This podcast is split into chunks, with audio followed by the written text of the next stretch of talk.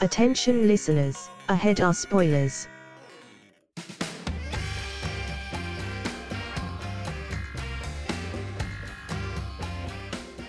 All right, hello and welcome to the Movie Trap. Uh, my name is Russell Carlsen, and with me, as always, is my friend and partner, Chris Moore. I am not in hat cat on a hot tin roof. And also joining me is my other friend and co-host, Zach Powers. Uh, I forgot we were supposed to do this. Uh, you're you're weak, son. Not like that, Ben. Quick. Bonbonance is about the worst thing a man could be. Oh boy. Welcome to the Movie Trap. Uh, on the Movie Trap, one of the three hosts you just met picks a theme, and then each of us picks a movie based on that theme. After we've watched all three movies, we then vote with an allocated amount of points, plus some bonus points along the way. And then whoever's movie wins the vote, that host gets to pick the next theme. However, it is that time of year for longtime fans who know we are getting towards the spooky season. So we are once again going to uh, have the, the, the we're going to do the vote for this theme, but then we're going to do our, our Halloween game after the words, and that will be the next set of episodes that are upcoming. Uh, and I will explain more about that uh, in a little bit. But uh, for right now, we've got business to handle. So, uh, previously on the movie trap, when you last left us, we were in the middle. Uh, we are doing Zach Powers themes of hot summer, heat wave, dog days of summer kind of theme, um, with uh, his film of wet hot American summer. And then Chris Boroff chose high school favorite Dazed and Confused. And I decided to crib off of Zach movie in a different way that Boroff didn't and just choose a title of a movie I've seen before. And that is 1958's The Long Hot Summer. And that is where we are today. So, welcome. Um, anyone who knows me, I'm a big fan of Paul Newman, but uh, yeah, I've got thoughts about this movie. But before we get into what this uh, meaty melodrama is all about, let's get a little rundown of the points for the folks at home. Uh, as of right now, Chris Boroff, you have one bonus point with 12 points for final voting. Uh, I have two bonus points with 11 points for final voting. And Zach Powers, you have one point uh, to give out as a bonus point, and I have, and you have 12 points for final voting. Uh, okay, so let's uh, let's go start digging some trenches for some buried treasure that doesn't exist, and um, get into the summary of the long hot summer. Uh, yeah, the long hot summer. is a 1958 drama slash semi melodrama film, uh, directed by Martin Ritt. Uh, screenplay by Irving Ravitch and Harriet Frank Jr. It should be noted this is heavily inspired by William Faulkner. Uh, in fact, a number of his works inspired this. Uh, Spotted Horses, Barn Burning, The Hamlet, um, and indeed, uh, several of the characters were inspired by Cat on a Hot Tin Roof, the film adaptation of which, uh, which also starred Paul Newman, came out five months later, um, and is much more well remembered, uh, if I do say so myself.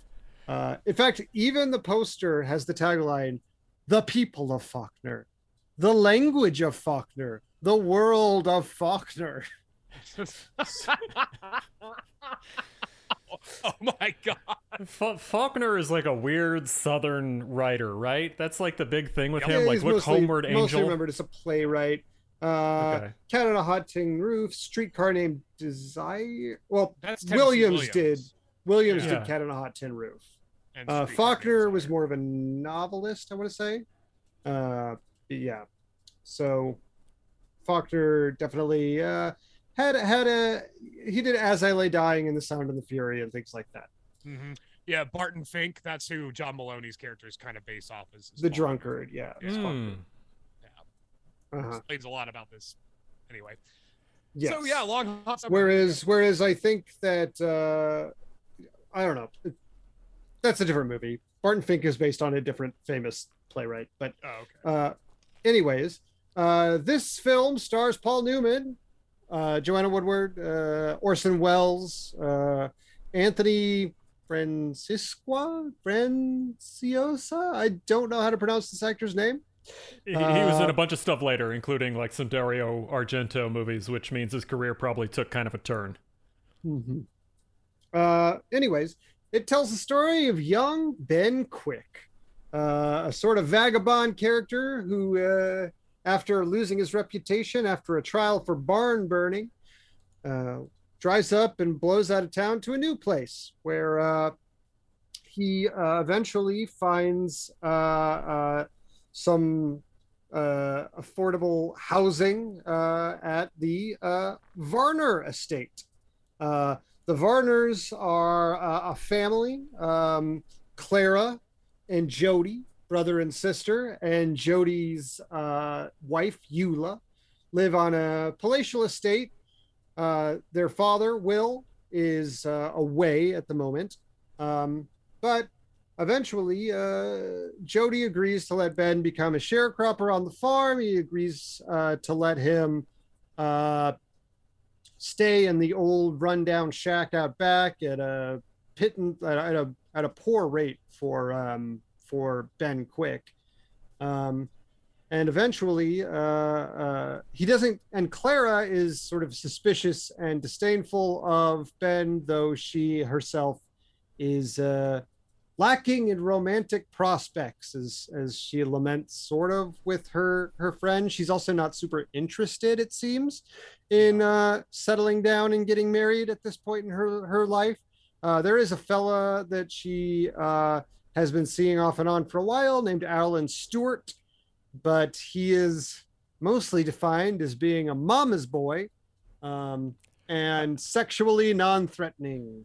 Uh, Yeah, so, I, I, I kind of wondered if there interested was. for the most We, part. we could talk about it later, but I have a feeling that he was subtly coded um, to possibly yes, not be I into suspect he was as well. I, But I they suspect- used it- yeah. I suspect that as well. Yeah. They used the excuse of the mom to kind of get around it. Uh, uh, so eventually, Will, uh, the father, played by uh, Orson Welles, uh, is returns to the farm and is angry at Jody uh, for allowing a known barn burner to take up residence on his land.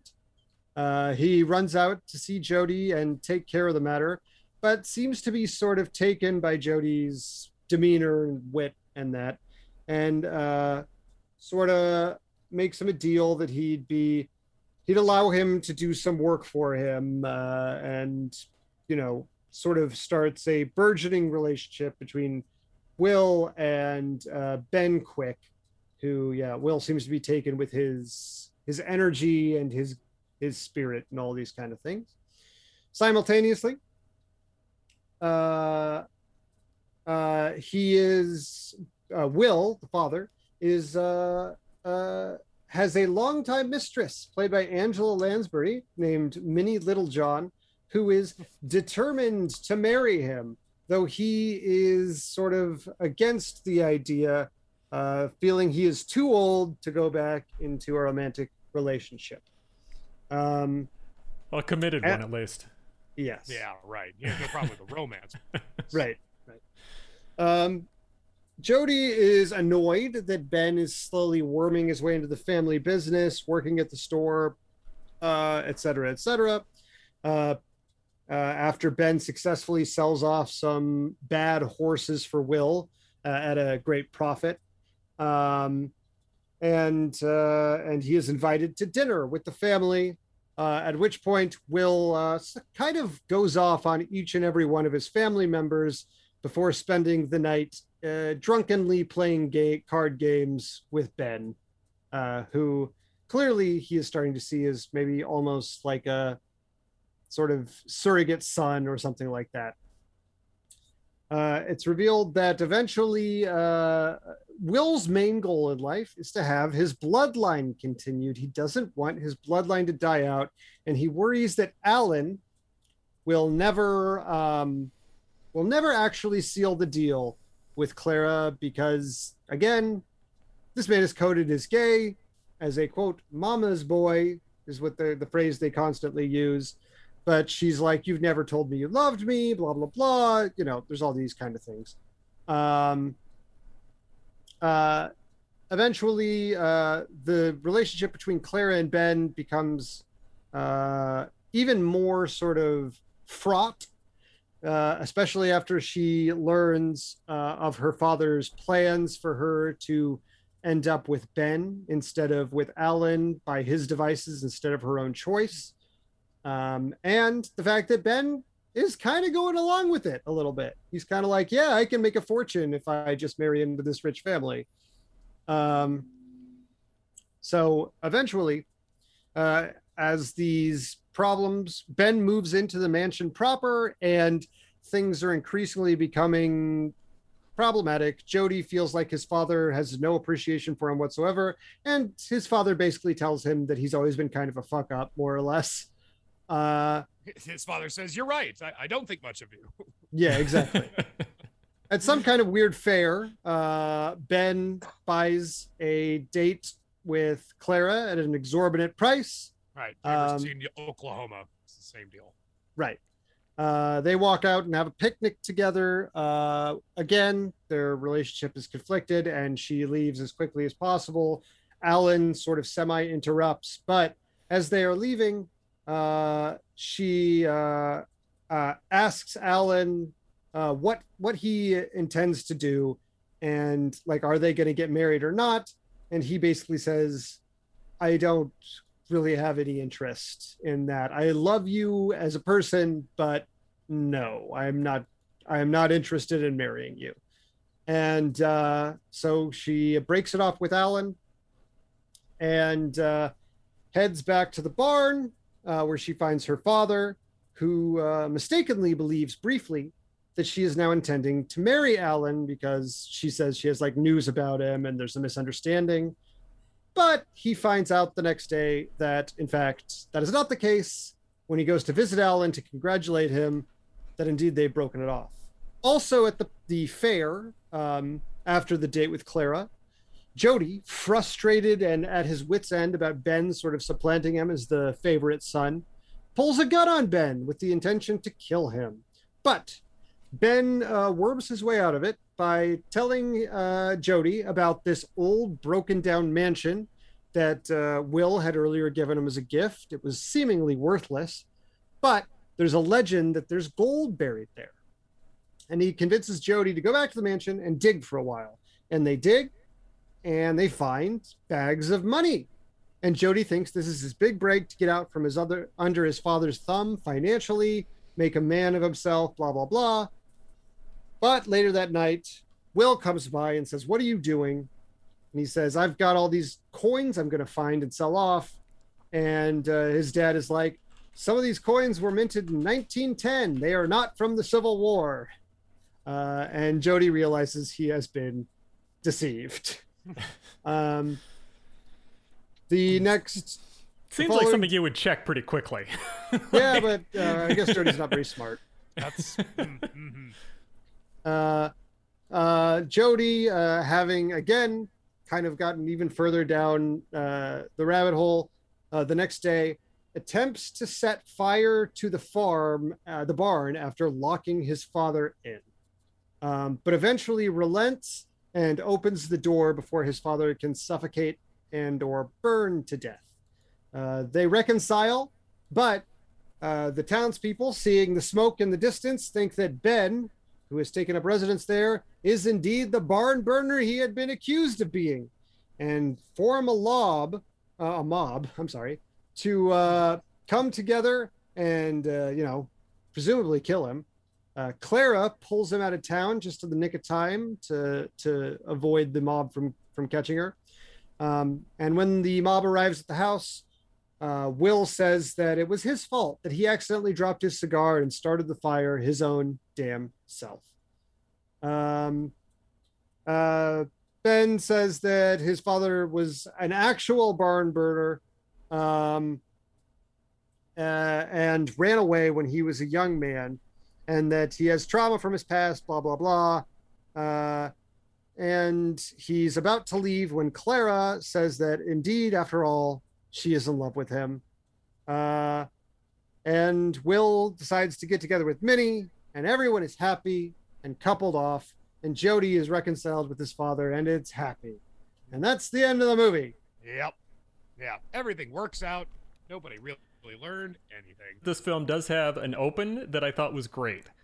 Like that was something that when I saw this movie, the opening two scenes made me think I was in for a real ride, and then it immediately stopped because it was like such a nice, tight, like uh There's nothing a- worse than a barn burner.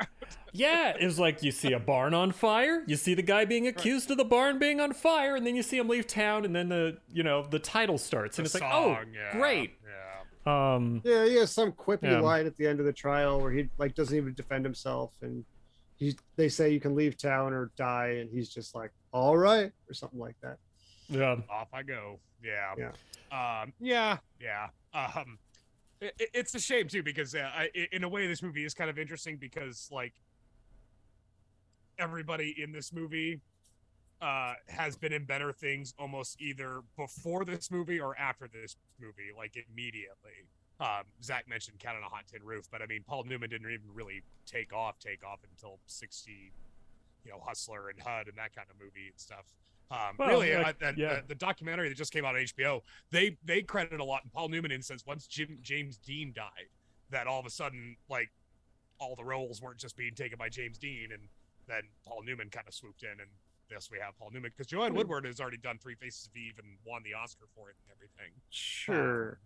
Yeah, I, I, obviously, uh, it- uh, between Angela Lansbury, Paul Newman, Joanne Woodward, and Orson Welles, it's a pretty stacked cast. lee remick too lee remick's no Yeah. slouch either days of wine Mm. and roses you know um yeah, and uh, even I'm- even uh, Anthony French Francesca, I think I don't I don't know how to pronounce his damn name, but even he's been in a couple things that are at least interesting. I know he was married to um, I think Angela Martin, um, who was in that One Night Jack movies, Brando, Brando's fucking movie. I don't know. Um, I, I liked Angela Lansbury in this. I wish I wished for more Angela Lansbury. Yeah, Me too. Me too. Uh, uh it- it- like, like the the that era of Lansbury, you know, even whether it's like Gaslight or even like Manchurian Candidate, she's so good and like not Yeah. for nothing, kind of a babe too. Like she's a good Yeah. looking lady, you know. Well, if you Um, if the, her first movie, I think, was the Portrait of Dorian Gray, and I always Oh, remember really? going back and seeing that because like there was some like vague family relation that I was in that movie. Um, but anyway, Angela Lansbury's in that. I think it's like a 19 year old, and it's just very funny to see like a 19 year old Angela Lansbury running around being charming and very young. And you know, uh, you know her from like Murder She Wrote, and that's kind of how I remembered her. It was just funny seeing her in a completely different context. So yeah, for me, this was a lot of fun. It was like you know her around the bed knobs and broomstick era, but not doing the Cockney silly accent. She was just acting. Yeah, she's pretty good. And uh, yeah, it, it's worth noting uh, this director, um, Martin, Ritt, Martin Ritt, uh, has made some other movies, some of which I have heard uh, good things about. I don't think I've ever seen any of his other films. But uh, the Oh, Jean Le Carre, Spy Who Spy Came in Came from in the from the Cold adaptation and HUD. a bunch of movies with Newman. and uh, yeah, he was. This was his first movie after being blacklisted, um, and it kind of brought his career back after after being uh, blacklisted for being associated with communist publications and communist causes. You Well, gotta I'm love the g- fifties. Yeah, I'm glad that uh, glad they let him back in. Um, It had to be did- this did- movie. That Yeah, we didn't mention that this is kind of a hodgepodge, right? Like the script is a hodgepodge of different Faulkner stories. Yeah, he mentioned that I- at the yeah. beginning. It's, Yeah, it's yeah, yeah. f- Yeah. and Faulkner, and there's obviously some Tennessee Williams in there. This well, struck me as poor man's cat on a hot tin roof. That's well, how I it's describe even. when I Shannon didn't watch it with Yeah. me, but that's how I described it to her. I mean, it feels to me almost like a fan film version of Cat on a Hot Tin Roof. But when I looked at it, just uh, from Wikipedia, because I was like, I got to know why this Faulkner story ends with so many happy endings. It doesn't make any sense. right. Evidently it's, it's- counterintuitive. Right. Yeah, well, it's based off like the Hamlet, barn burning, and spotted horses. Like they just like took all those stories, decided to make them one movie, and took a minor character from one, which was Ben Quick, and turned him into the main character of the whole thing, and made it about the uh, the family like reconciling. Um, you know, Cat on a Hot Tin Roof is a lot more fun just because everyone's constantly Indeed. talking about sex, and that's there's something to that. It's more interesting to I hear was- that I than to was hear this close. long-winded things I- about it was it was inheritance between these lines. two movies It was, it was Yeah. between Yeah. those two movies of Cat on a Hot Tin Roof and this movie. And, And, when I uh, was thinking my theme, Zach mentioned Cat on a Hot Tin Roof, so I went with Long Hot Summer because Well- I'm a dick. Ca- and and obviously Cat on a Hot Tin Roof. This is written by screenwriters inspired by William Faulkner, who I've never heard of. That was actually a William Faulkner play, or no, I mean, no, Tennessee, Tennessee Williams, play, who uh, I I dare say is probably pretty good at writing plays. Uh, he is remembered. actors liked working with him and he worked well with actors especially Yeah. where newman and woodward came up from in the actors studio in new york not orson welles you'll notice Yeah. um but, uh orson welles is was from a different school of thought let's say um this he, uh, feels much more i think cat on a hot tin roof takes place over the course of a night or maybe two um, this is much more drawn out the storyline is melodramatic some of the uh, beats are like sitcom storylines almost mm, um, the chasing Uh, the horses is pretty fun. yeah like the the nuggets of the character okay have you ever s- some i know russell has i don't know if chris has um seen the fx series fargo I've Um, seen some of the seasons. I didn't get all the way through it. So the first season of Fargo in particular has a lot of characters who are like mixtures of characters from the movie. Like they have like pieces kind of mixed together. They're primarily one character, but they have aspects of the other character mixed in. That's what this feels like with Cat on a Hot Tin Roof.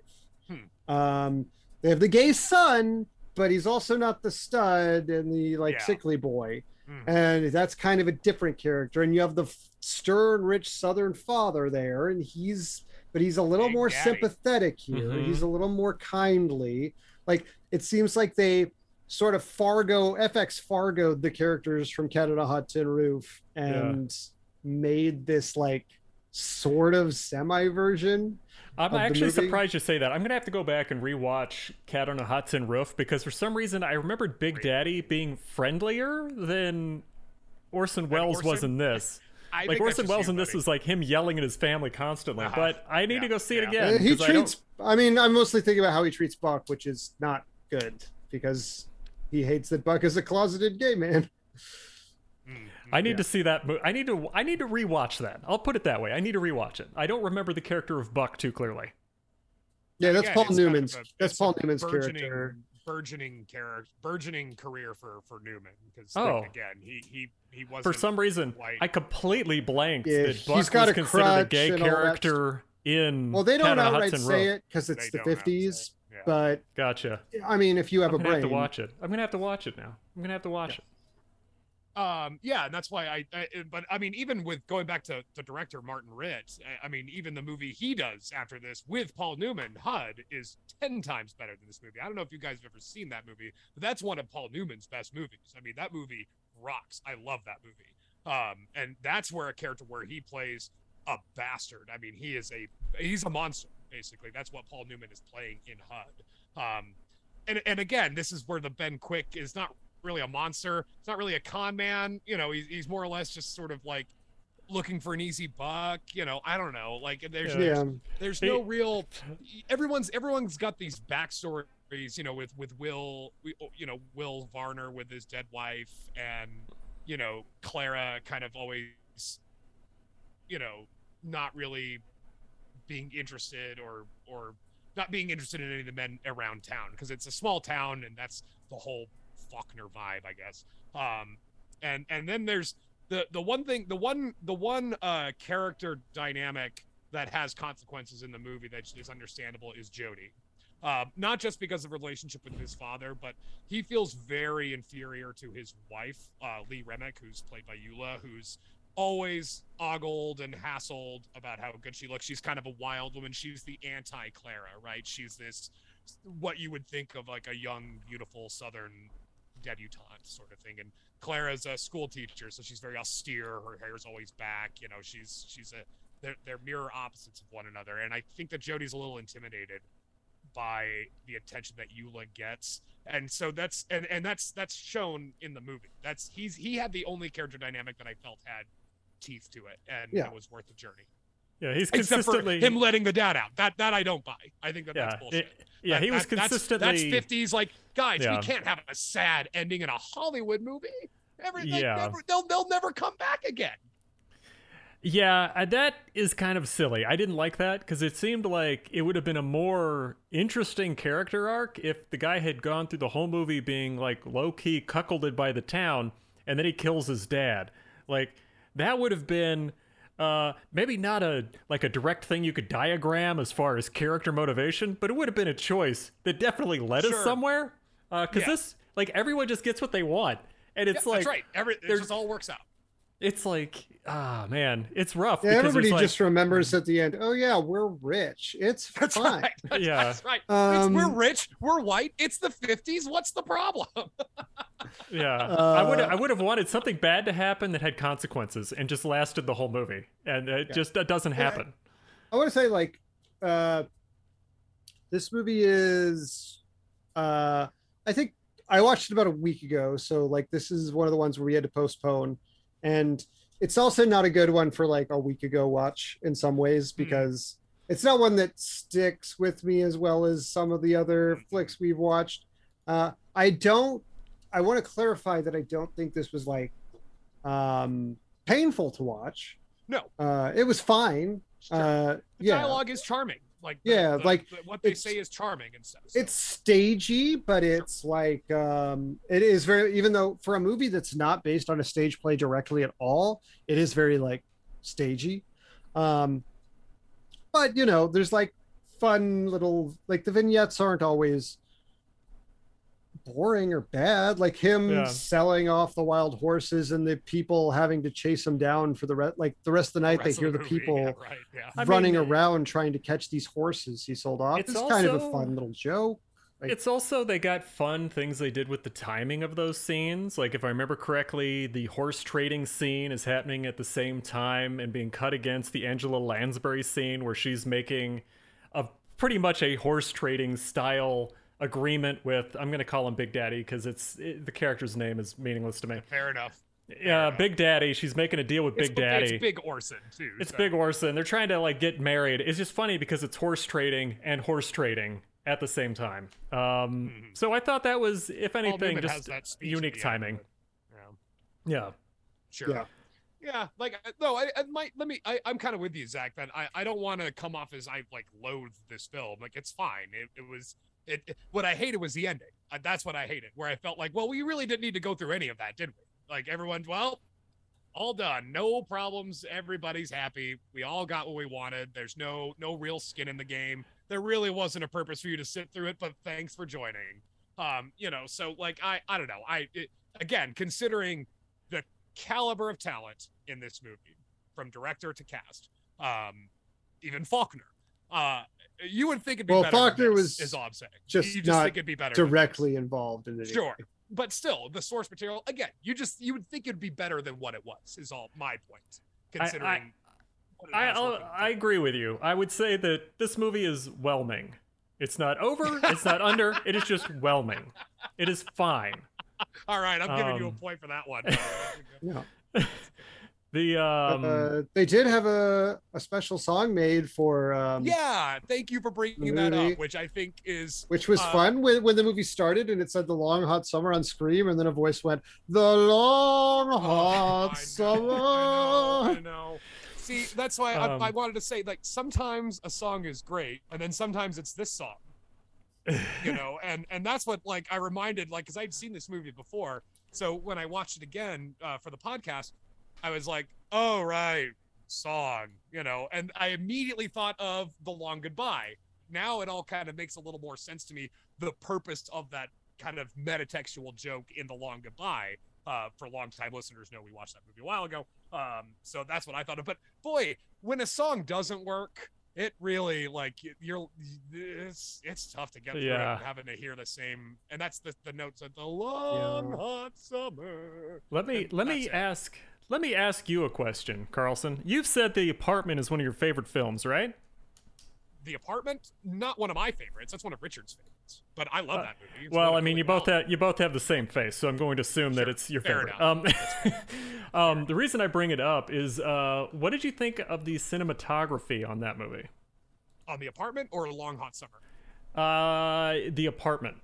Oh, okay. Uh, I mean, It's it- fine? Again, it's been since college since I've seen Yeah, it. yeah. it's- okay, it's, okay, uh, but it's just fine. Because on this one, that was one of the things that jumped out at me. I'm not sure if it was the transfer I was looking at that had an issue, but there's a lot of scenes in which it just looks like they way underexposed the film and then boosted in it later in the uh, uh, processing processing. Because it had a lot of grain in it. And I was just like, oh, that's Mm-hmm. odd. And I was just wondering because he also did the apartment, and I was like, hmm, Oh, I, wa- I just huh, looked at the guy's. I looked at the guy's career. He has like a whole rap sheet that's a mile long, but most of them are nothing I've ever heard of, other than the apartment.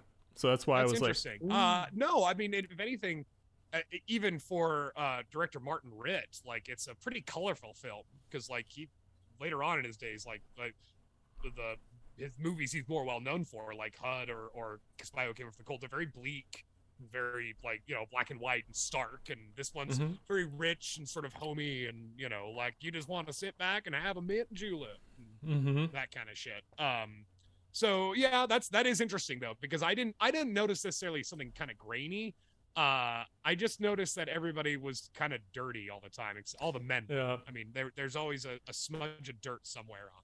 Well, I think this one might because it has that classic Technicolor look. This could be possibly one of the like a three strip or a four strip process because it looks. Yeah, you got to think because this was like supposed to be like a prestige film, right? So they probably Yeah. threw everything in the kitchen sink at it. you know? Yeah, it's just interesting because it's always that time period, like those specific colors. Like they've done a lot of work to like cheat those and like the Aviator and stuff like that, but it never looks quite right. When you go back to these classic movies, it always has like a really nice richness and tonality, and the skin tones are the thing that always jumps out. They're always like fairly tan and nice for white people. Well, for nice black people, it tends to be Right, over yeah. overly dark. Mm. But anyway, Indeed, and and also, I mean, they did shoot this on location. Well, they shot it in Baton Rouge, not in Mississippi, but they shot it. You know, they didn't shoot it in Hollywood, um, which is why Orson Welles hated this film. Um, not just because of having to deal with what he called mumbling New York actors of the 50s and 60s, but uh, because it was deathly hot and he weighed a lot and he had to wear a plastic nose. It was miserable. Uh, and Orson Welles is not a man to suffer lightly. You know, so I Yeah. can, uh, even Angela Lansbury apparently says like uh, he's great to work with, but yeah, he could be a bastard. his performance wise he's solid in this film as pretty much everybody uh pretty much everybody is i Mhm. think that uh the chemistry between newman and woodward is pretty you know Obvious. palpable yeah like right. and I, I you know there's i don't know if you guys have seen that like i think this is a, a thing recently but like strong like real like sexual chemistry and sec i don't know how much sexuality is like maybe the wrong word for this film but i think the chemistry is strong I don't know. like I, I think that the the it's it's becoming less there's like even a weird sort of uh puritanical debate about the role of that in film that has like trickled on and off through the social media i don't know if you guys have seen that shit but you know no. one of the main criticisms of I've seen of, for instance, like the Marvel movies, uh, and one that my girlfriend happens to very much share is that like there is no romantic chemistry, even in the movies where you're supposed to be like Zendaya and Tom Holland are together. It's like there's zero, zero, zero Yeah. luster, spark, or romance. It's like very perfunctory.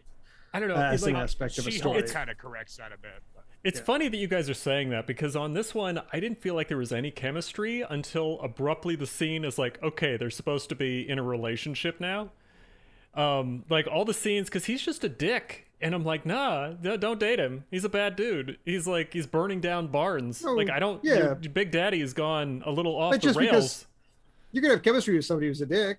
Like Oh, you, you- could yeah. be like reluctantly Come into on, somebody dude. who's an When asshole. I, I When for Paul me, it just it didn't walks out play. with his fucking shirt out, and she's Mhm. laying in bed. You don't tell me that that's not like those two were like. And again, they were this. They were having a long time affair, Joanne Woodward and Paul Newman, before they got married. And they Mhm. got married right after this movie, as I, I think. So I mean, Oh. they were they as according to the documentary that I watched, they were hot for one another. So like that was that happened quite a bit. So would not Oh. shock me that like you just Yeah. pick up on the sexual chemistry between the two. Yeah, I guess it also wouldn't shock me if I just completely missed it Completely because missed it? I Yeah, it wouldn't been my life you. before I met Sarah. So yeah, I got it. just for clarification, they were married a little less than two months before this came out. This was their first film role together. Did they stay married? Oh, for for the rest of their lives. For, uh, yep. Oh, well, that's great. Uh, that's very nice. Joanne Woodward it should be said is still alive. She's just out of public life, but she's Yeah. still around as They had known each other prior to this movie. They'd worked uh, on stage before. at the actor studio where they Yeah. all met Brando and Dean and they were all pals. Newman always said that Joanne was the far better performer than than he ever was. In some instances I can understand it because there's a there's a movie that Joanne Woodward does, I think it's right after this one, uh, called The Fugitive Kind. And that is based off of Tennessee Williams' work. And it's uh Woodward and Brando and that that it's kind of like Brando's kind of like a con man or whatever, and like it's directed by Sidney Lumet, and I'm like, I can't believe I've never seen this movie because uh, it's right up my alley. Even though I I I have complicated, I have conflicted feelings about Brando, um, not just him and as a performer, but him as a person. Um, but um, I I don't have that feeling about Woodward or Newman. Uh, those two throughout their lives and career uh, have always been solid. I mean, Woodward, once they got married and started having kids, like Woodward kind of took a back seat because Newman just took off, like with Hustler, HUD, and then even into the 70s with Butch Cassidy, The Sting, what have you. Um, you know, and Woodward never really got the heights that she was at before she met Paul Newman with like Three Faces of Eve and like Oscar winning actress. So in a way, it's kind of sad that that Woodward never got the chance that Newman got. I imagine if this was to come out now, it would probably come out on a weekend on Netflix, and no one would remember Oh, it in sure. like two weeks later. Like if it came out now, it'd be like sort of a Faulkner Williams like pastiche, but there would also be like this social media element to keep it hip and of the age. They'd and- be they'd be cracking know, it because he would have taken a bunch of selfies the- by the barns on fire, yeah. or they'd be like, "Yep, we Yeah, well, tracked that- your cell that or you phone to the burning house." Yeah, Yeah, that or you could just do what like Todd Haynes did with like Mildred Pierce and shit, you know, and let's just do everything in that book. because technology and trends advance at a much faster rate than they used to even compared to like 20 or 30 years ago it'll it will be interesting to see how movies of the past 10 years which are like tied to like even specific social media platforms as plot points age in 20 30 years When it'll those be thing- like it'll be like hackers. yeah The net. yeah, it. Um, I agree. That is well, one of the I, I, it'll be things that- slightly different because I don't think Uh-huh. the movies completely misunderstand those platforms or how they work. It's just that it'll be like that was a, a second in time. Yeah, like if anything's based off TikTok or something like that now, like that'll be replaced in five years and it won't matter. But um, I almost wonder if that's why you see a lot more like faux period pieces, um, where people be like, "Oh, this is happening in the aughts," so they can have people on cell phones talking as opposed to everything as chat bubbles. Yeah. Or we're gonna do this in the '80s. I mean, I which imagine know is- text will stick around, but and I I know for horror movies, like it's a classic complaint of people who create horror movies that like Mhm. cell phones complicate horror movies Yeah. to an insane degree. I agree. I mean, Yeah. that's that's just the nature of time and change. Like people aren't isolated in the way they were. I mean, if they basically do these kinds of movies now, they just do them as you say, kind of like Netflix sort of now. But now they add like the Gilmore Girls sort of flair to it, you know, where it's more of a you know long form, you know, basically after school special kind of thing. this is sort of different. Um, and this actually would have been a good suggestion for this theme, one that I would have uh, enjoyed for you guys to see and to watch. And this is sort of unrelated, I guess, to the Long Hot Summer. Adapting like classic writers or styles to modern sensibilities. There was a recent movie that came out called Fire Island. It's basically an adaptation of Pride and Prejudice, but it takes place as a group of five gay men go to Fire Island for the weekend and sort of find love or lose love. And it's very funny and very charming and very winning, but it's also plot wise. It's Pride and Prejudice. And it's really great. If you haven't seen it, I actually strongly recommend it. Um, it's on Hulu. Hulu, it's on Hulu. Yeah. Yeah. for me, what is the challenge that I learned long ago to learn to love in these movies, especially in like the 40s and 50s and stuff. People don't actually talk like that. Like Zach said, it's stage, it's stage play. That is not how normal people talk. They don't like Joanne Woodward getting into huff now. Listen here, Ben Quick, I'm a human being, you know, like that. It's theatrical, which is fun, but I could understand how people in a modern audience probably would struggle with the kind of almost cartoonish way they play to the back row. Everybody sounds like Yeah. Foghorn Leghorn in this movie. I mean, it's nice, but it's still I mean, Foghorn nobody, Leghorn. Nobody, yeah. The only person I think, uh, I, you know, Joanne Woodward's the only person who's from the fucking South. So, you know, so her, at least her accent was a, a little more on the nose. But yeah, even even Paul Newman's, you know, like, yeah, Foghorn Leghorn for sure. Everybody, yeah, yeah, that's for sure. I mean, uh, uh, Orson Welles, I, I, for what it's worth, I think, yeah, I think he's okay. I think his performance as uh, Will Varner, Will Varner is there's some Pretty good. humanity to it. It's not just cartoony, you know. Mhm. Um, Unsurprisingly, he's pretty good at playing drunk. Yeah, right. Uh, yeah, sure. Playing. Playing. Yeah, yeah. Yeah, playing. Um, yeah. Um, Yeah, like those those Newman. beer bottles were not supposed to be in that shot, but they ended up there. that's right. He actually also couldn't drive, and you could tell, right, when he's actually driving that je- that jeep or whatever. You could tell because he's just barreling down the goddamn road, and you're like, he's going to kill somebody. because we need to pick out Halloween movies. We should hit off on our final thoughts. I started Yes. winning back to back once in this in this podcast has cursed me. Like I'm I- over I- I've here. got- now I've got the yips. Right now, I'm just like I overthink Yeah. it too much. I mean, How many you know, times has a, has a team won the Super Bowl three times back to back? Ever? I actually don't know, but uh, I assume not. um. All right. Well, yeah. All right. Who wants to go first in final thoughts? Because I don't have a lot to say. 1950s ass movie. It's got a lot of people who were big in the 1950s. It feels like the 1950s. It feels like, you know, if you want to be like, fuck it, I'm, uh, I'm, I'm, I'm a, I'm a person in 1958 going out to the movie theater to see a flick, and it's not going to be one of the best ever. It's just going to be a flick, uh, but it won't be bad. This is fine. I watched Sure. it while I was Mhm. listening to the audiobook of It, which also takes place in the long hot summer of 1958. Um, uh, uh, I enjoyed it more, uh, but uh, yeah, uh, that's it. It's fine. It's it's very 50s. It's very stagey. The performances are good, but it's also like it's like one of those Oscar movies. It was fine, but you know you're not going to remember it. It's not going to be one of the standouts that Yeah. like sticks with you for a long time, you know. And they have a lot of those every year. I feel like I didn't watch Coda last year, but I feel like it was one of those. You know what I mean? Yeah, I think I kind of echo a similar thing. Um, I said whelmed earlier, and I still feel that way. Uh, it if I was in the 1950s and I'd only seen a trailer for this, and I went and paid money to see it, I would not be upset because it would have probably given me exactly the amount of entertainment I expected. Um, I would not feel like I'd been cheated uh, because I got to see the big stars. It had a thing happen, but I also didn't feel challenged at any point. Like this one, I imagine would probably be fine to take your parents to, be fine to take your grandparents to.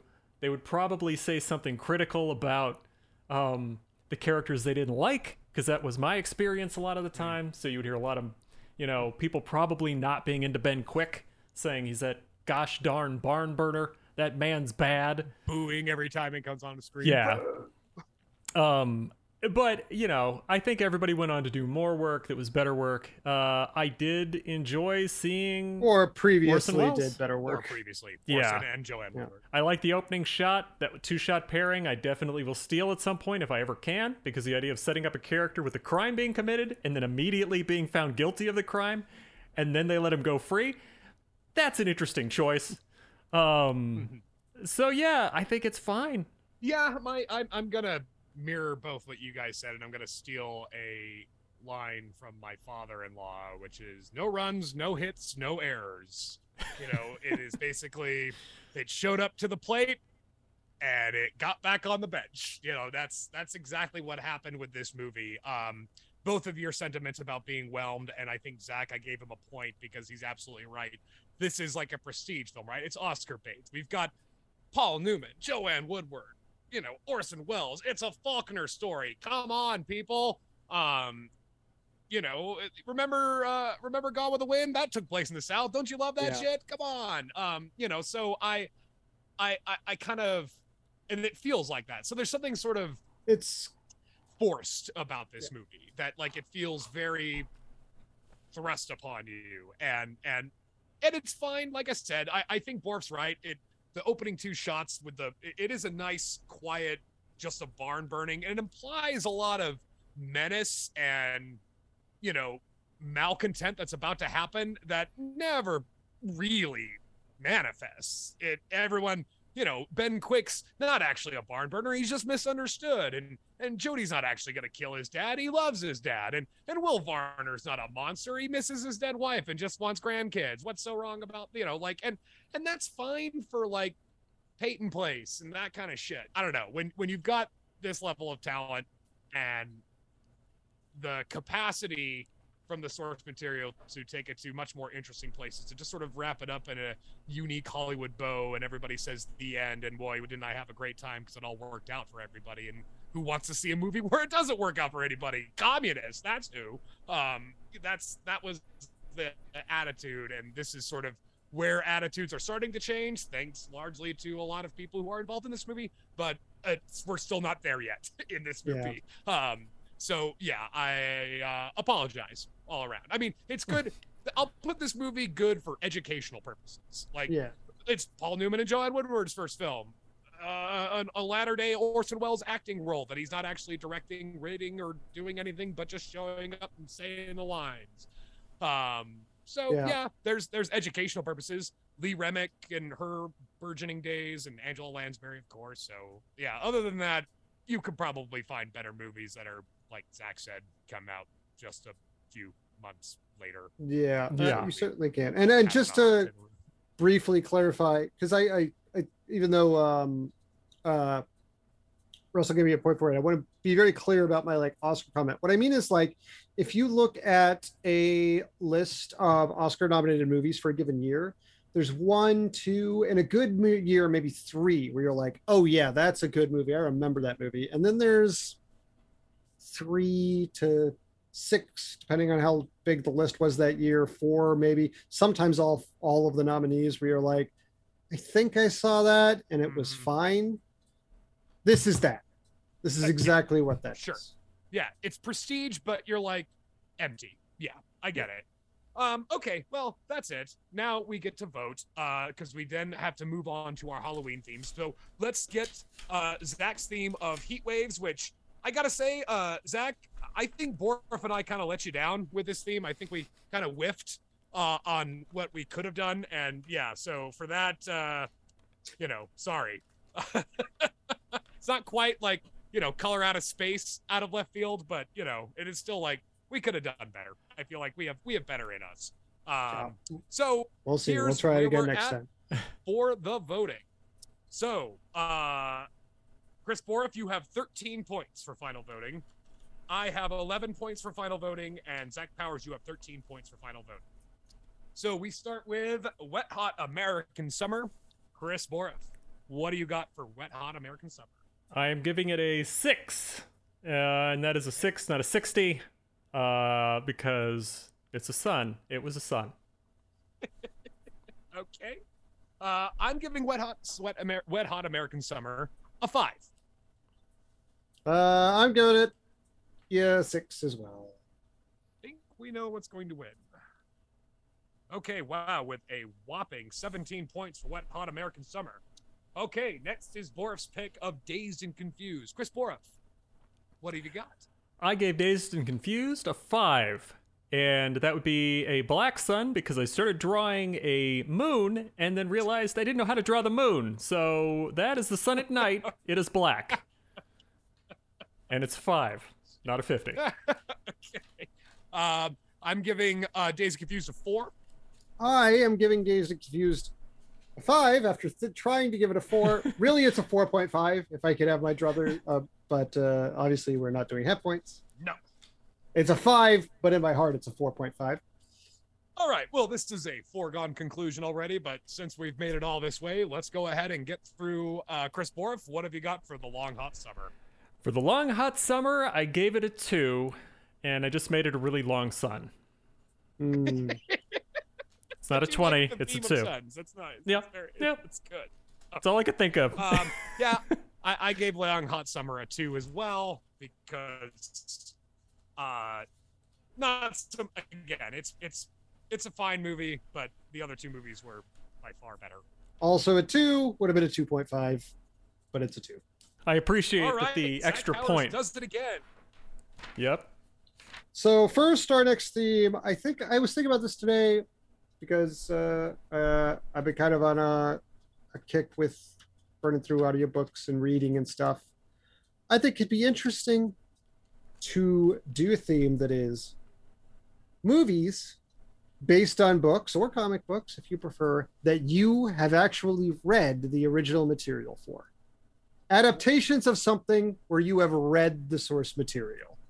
So that way we can have sort of like uh, a look at the art of adaptation. We can have a closer look at the source material for certain things that are based on different artworks and get an idea of uh, you know how these things are done from you know it gives the host the person who picks the movie a chance to drive a little bit by having this extra knowledge that the other two might have might not have. So i think that's what i'm going to go for adaptations of something you have read the original source material for Well, that is a dangerous Okay, choice guys, well, since I am to tune in for subliterate. Game of Thrones. um, time to tune in to Fellowship of the Ring, guys. Well, the Let's good news is you guys have like six to eight weeks to read something and then Yes. watch the movie. I'm not sure if you're familiar with Well, we the did. novelizations of penthouse letters that have occurred. Uh, no, I'll pick something good out. Alrighty. Cool. All right. So, what are we starting with, Zach? Since it's adaptations and you're punting Now, do we off? announce the first one of the next theme right away, or do we? Yeah, wait? go ahead. Yeah, because then we got to choose. You know our- what? yeah. Because I uh, only first experienced the actual book version of this very recently, and I was astonished at a lot of the differences. And it was, uh, and it's kind of like a, a, a strange, a strange movie in film history. It was one that I liked a lot as a younger person. I still have fondness for, but less so. We're gonna start with the Shawshank Redemption. Interesting. Yeah. Okay. Interesting. Hmm. Okay. Yeah. All right. Fucking Roger Deakins and shit. Oh yeah. Okay. So, uh, the Shawshank Redemption will be next after we get through our haunted house. Yeah, Uh, it is so, Halloween time once again. time So we've got uh, we've got three Halloween episodes to come, and then the winner gets to pick a bonus episode, and then we'll move on to the previously mentioned uh, adaptation theme.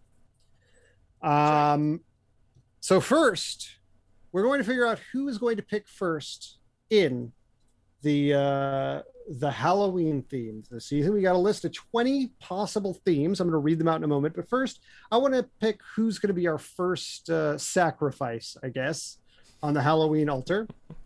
I got a six-sided dice because they don't make three-sided ones because uh, geometry, I think. Um, and uh, uh, one and two will be Chris, who is alphabetically first. Three and four will be Russell, who is alphabetically second. And five and six will be me, who's alphabetically last. I am rolling the dice presently. Four, that makes Russell Yes, the I am ready. first. I did my homework. I'm ready to go. All right. Cool. Sweet. All right, I'm going to run through our topic choices real quick. Just give me one sec, guys. Here they are. If I get a number one, paranormal activity, that is ghosts, hauntings, possessions. Number two is inhuman enemies, monsters, mutants, or killer animals. Number three, human enemies, serial killers, and horror villains with no supernatural abilities. Four, sci fi horror, aliens, robots, experiments, etc. Five, from hell, Satan, hell, demons, and the Antichrist. Six is the undead, zombies, vampires, or anything else undead.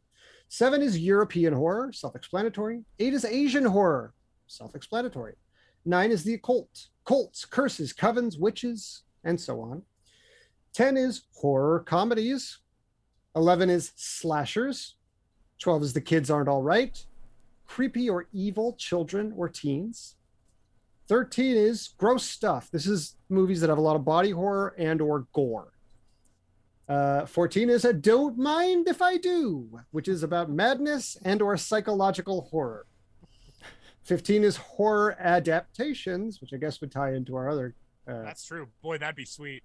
Uh, 16 is seasonal affective disorder. These are movies set on or around Halloween itself. Uh, they don't even necessarily have to be horror movies, actually, in that particular one. Um, 17 is It's Happening Again, horror sequels. 18, horror classics. This is between 1960 and 1979, any movie that came out then.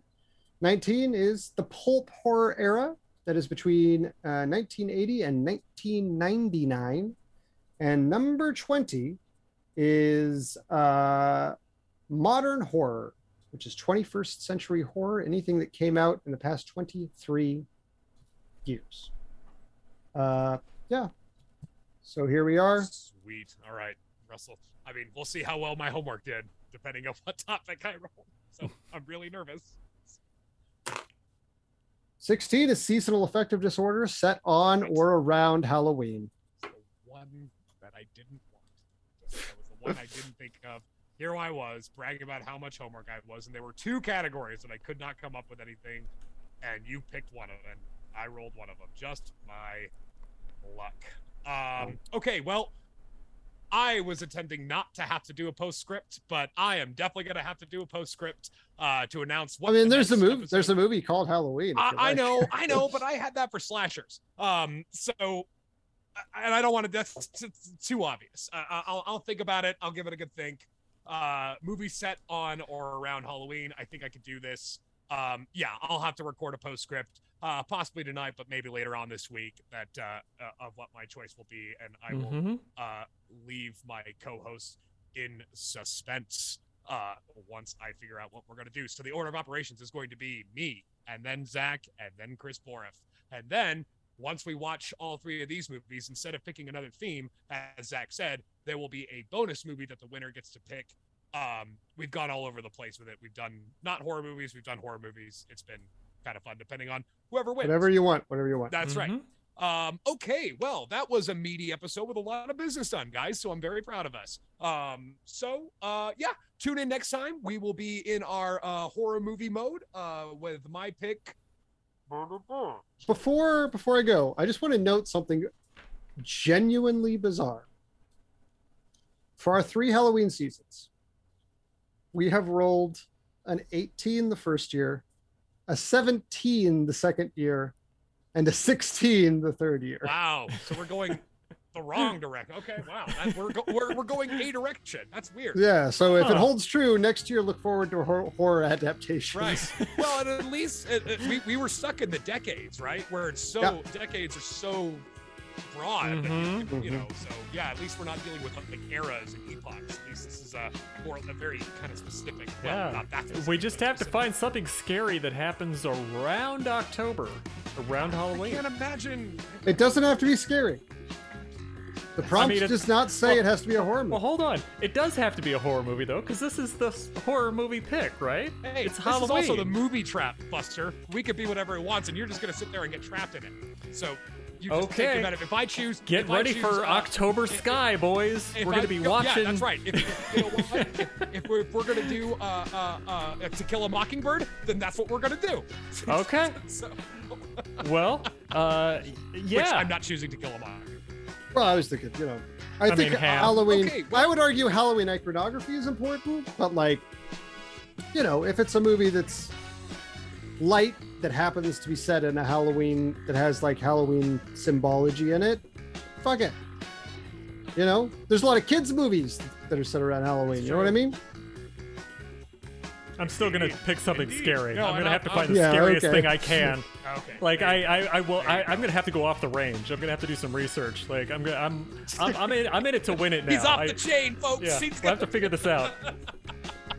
All right. Well, thank you so much for joining us. Uh, tune in next time when we watch whatever I pick, and uh, we'll see you next time. Uh, yeah. So I have been Russell Carlsen. I have been joined by my friend and partner, Chris Bull.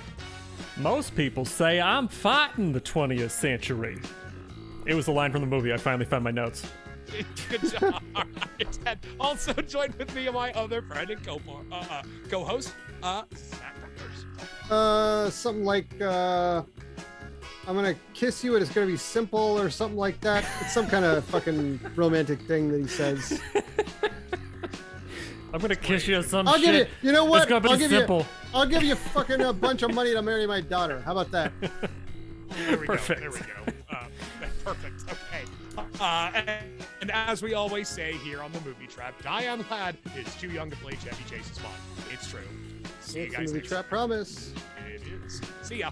Okay, so I've given it some careful, careful, careful deliberation, and uh, going through the list of what I uh, of what's available for movies that are uh, take place in and around Halloween, I decided I wanted to go with something that's still more kind of spooky. I know we have the caveat that doesn't necessarily have to be a horror movie, um, and I have never seen this movie before, um, and it I do know that that Borif has somewhat of a working relationship with Dan Harmon and Rob Schrab, who wrote this movie. So I am choosing 2006 animated Amblin Entertainment Spielberg and Zemeckis Monster House. Uh, never seen it before, so it's more or less a kids movie as I understand it. I remember this; my my little brother recommended it to me about the time it came out, and I uh, probably just ignored him. Uh, so let's give it a go. I figured, you know, why not? It seems seems Halloweeny, you know, monstery. So uh, let's give it a go. And who knows? Maybe we'll have some burning questions for uh, Bora for his uh, former overlord. Uh, so we'll see. So uh, see you next time. No one could tell the naked truth about these people better than Faulkner, in his own language, in his own frankness. With America's most popular new star, Paul Newman, as Ben Quick, he could sure stir up a town and its women. Joanne Woodward, nominated for an Academy Award as Best Actress of the Year for her performance in Three Faces of Eve. Anthony Franciosa as Jody, the terrible things he did to prove himself a man. Orson Welles in his greatest role as Varner, who would bargain away his own flesh and blood. Lee Remick as Eula. Every time he came nearer, she knew it was only a matter of time. And Angela Lansbury as Minnie, who had ideas of her own. hot summer, oh so slowly